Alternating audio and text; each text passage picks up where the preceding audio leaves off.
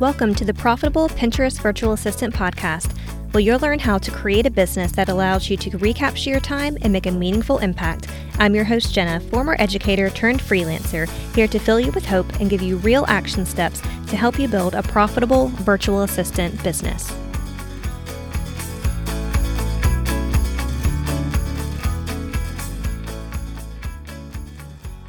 If you're panicking trying to figure out how you're going to run an actual business from home with kids and the noise that comes with them, then this is the episode for you. About six years ago, I was just starting as a general virtual assistant. I had no idea what I was doing, and I also had two very young children, one of which was home with me full time. I had no idea how I was going to come across as professional as a business owner with a kid in my lap or potentially interrupting every call I was trying to make. And so, if you are feeling the same way, you are wondering how on earth are you going to juggle being a mom, being a present mom that you want to be, and actually get clients when you're worried about coming across unprofessional because you have kids. Well, I want to tell you about my journey and a couple of situations I went through and what it took for me to finally stop trying to have this image of perfection and appear like a cold corporate worker. Okay. All right. So, like I'd said, almost six years ago, I started in business. It took me about two weeks to get my first client. I fortunately did not have to do any sort of call to get this client, it was all handled through Facebook Messenger. But a couple of weeks later, when I was looking at landing my second client, I was asked to get on just a phone call. And so I remember having sweaty hands and I was shaking and I was so nervous. And I actually got my mom to help me with my little girls. That way I could have, you know, that quiet corporate setting and everything had to be professional. And it was really, really stressful. I ended up landing an amazing client. I went on to get more clients, but my routine was very much scheduling calls when the girls were then both going to be in preschool. I was able to get the youngest when she turned two enrolled in like a part day program um, a couple of days a week. So I would have some quiet time to work. Previously, she had been working with me and she would nap in my lap. I would work while she napped. Um, a lot of the times it was too hard to lay her down, so we just hung out and worked. And so I had my routine of if I had to get on a phone call, everything had to be perfect. The kids could not be there because that would be unprofessional. And it really began to wear on me because then, if scheduling became a problem, or if a kid didn't feel well and stayed home from school and we, we really needed to make a call happen, then I was completely thrown off. I was a nervous wreck. I was trying to maintain this image of a like corporate professional woman business owner while working a business from home and raising a 2-year-old and a 4-year-old and then you know a 3-year-old and a 5-year-old and it went on for a while as my my girls were young and you know they've grown up with me working in business.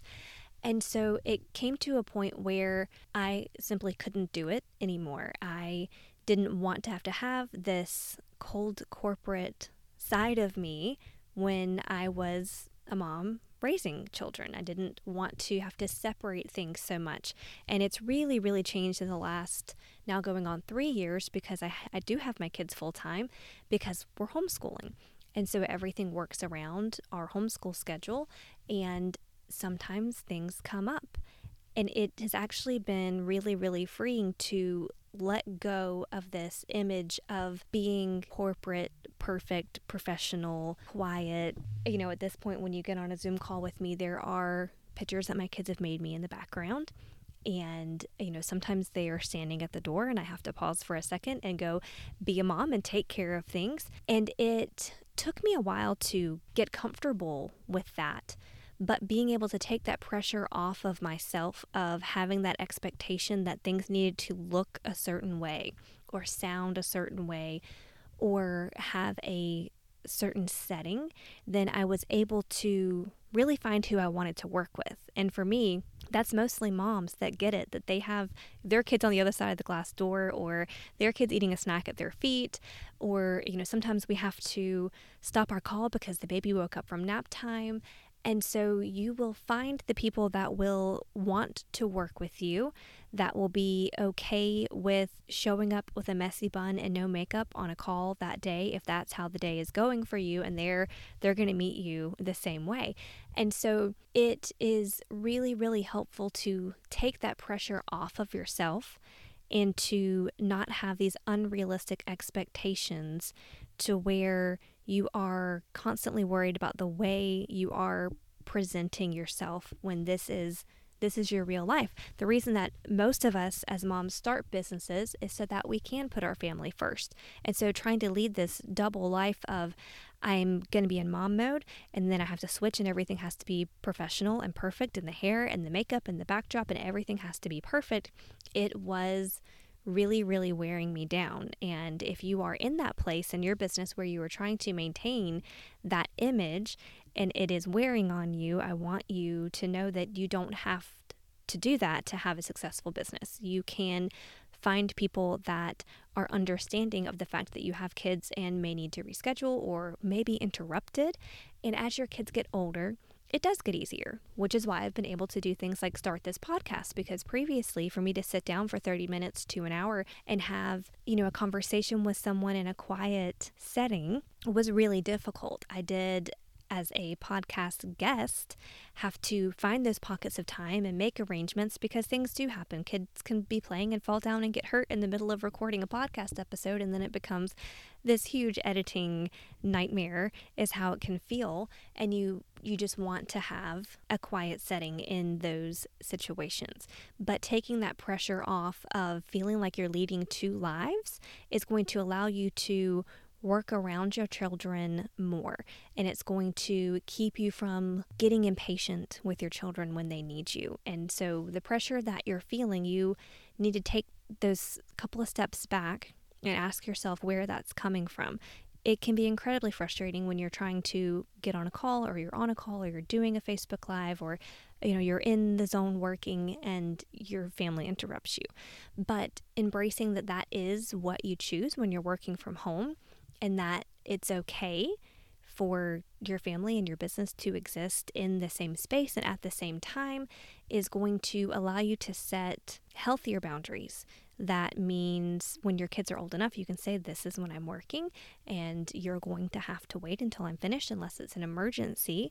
But then you will still have that flexibility of life does happen, and you don't need to feel frustrated with your family for interrupting because it is tarnishing an image that you have in your mind that you want to create for your business. Now there are, you know, a thousand different ways this can go. If you want to have that image for your business, if that's something really important to you that you have a a quiet business setting when you're conducting business, then that would be something that you need to think about with your childcare situation.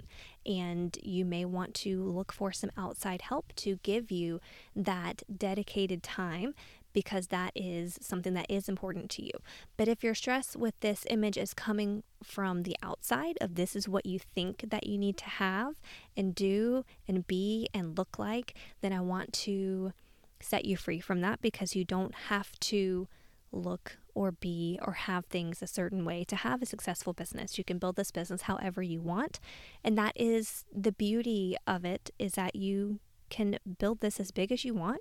You can have as many people helping you get things done inside the home and inside your business as you want, or you can run it on your own and keep things smaller and closer to home with you and you can build a business with the baby on your lap if that is where you are and that is what you desire. So, I just want you to take some time after you finish listening to this podcast episode and really think about if you are building the business of your dreams or if you're trying to make it look like something else, if it's something that you've seen on Instagram that you think if it just looks like this and it sounds like this, then I will be successful like this person.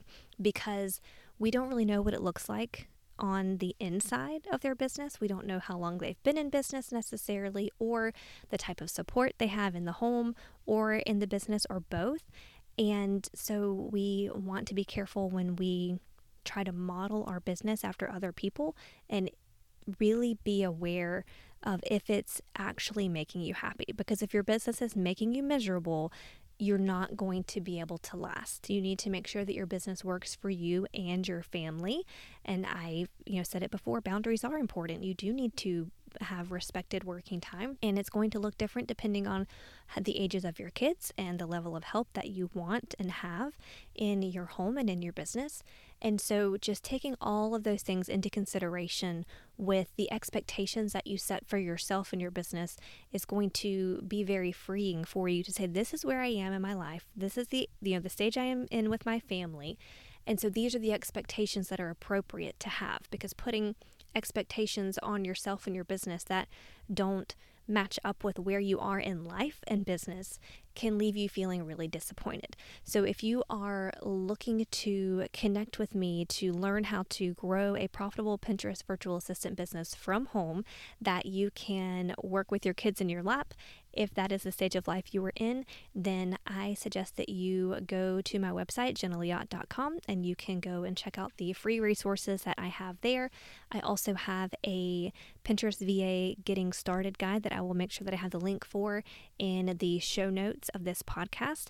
But in the comments on my website, which I'll link for you as well, you can ask any questions that you have about managing a home and now homeschooling and also running a business for the past six years. And I will answer those questions for you in the coming podcast.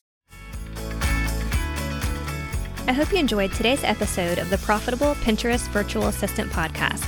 Be sure to follow the show and leave a rating and review as I love to hear from you. You can find all the details about everything mentioned in today's episode at jenaliat.com slash podcast. Thanks so much for tuning in.